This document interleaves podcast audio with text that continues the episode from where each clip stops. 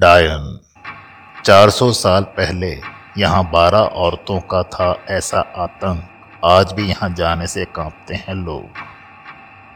महिलाओं की बात जब भी होती है, उन्हें प्रकृति की कोमल रचनाओं के साथ स्वतः ही जोड़ दिया जाता है।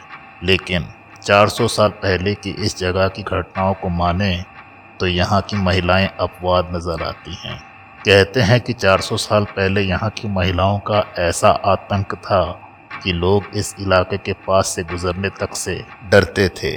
दरअसल लोगों का मानना था कि यहाँ जादू टोना करने वाली औरतें रहती हैं। इंग्लैंड के लैकशायर में ये स्थान पेंडल हिल के नाम से मशहूर है।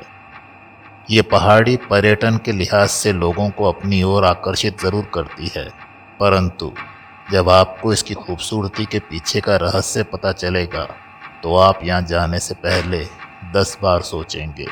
इस जगह के बारे में ऐसा माना जाता है कि सत्रहवीं सदी में यहाँ बारह औरतें रहती थी जो डायन थी। किसी को भी अपने वश में कर लेना इनके बाएँ हाथ का खेल था। कहते हैं, अपनी ज़रूरत को पूरा करने के लिए ये डायन वहाँ के लोगों को मारने लगी और पूरे इलाके में इनकी दहशत फैल गई।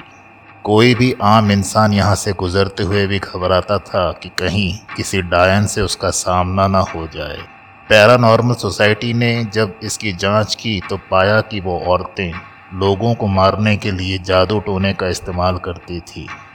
आज, इतने सालों बाद भी ये जगह आज भी डरावनी है। लोगों का मानना है कि 400 साल पहले पुराने जादू का असर आज भी इस हिल पर मौजूद है। जो लोग यहाँ घूमने आते हैं, उन्होंने यहाँ खौफनाक अनुभव किए हैं। याद रहे इंग्लैंड के लैकशायर में स्थित पेंडल हिल।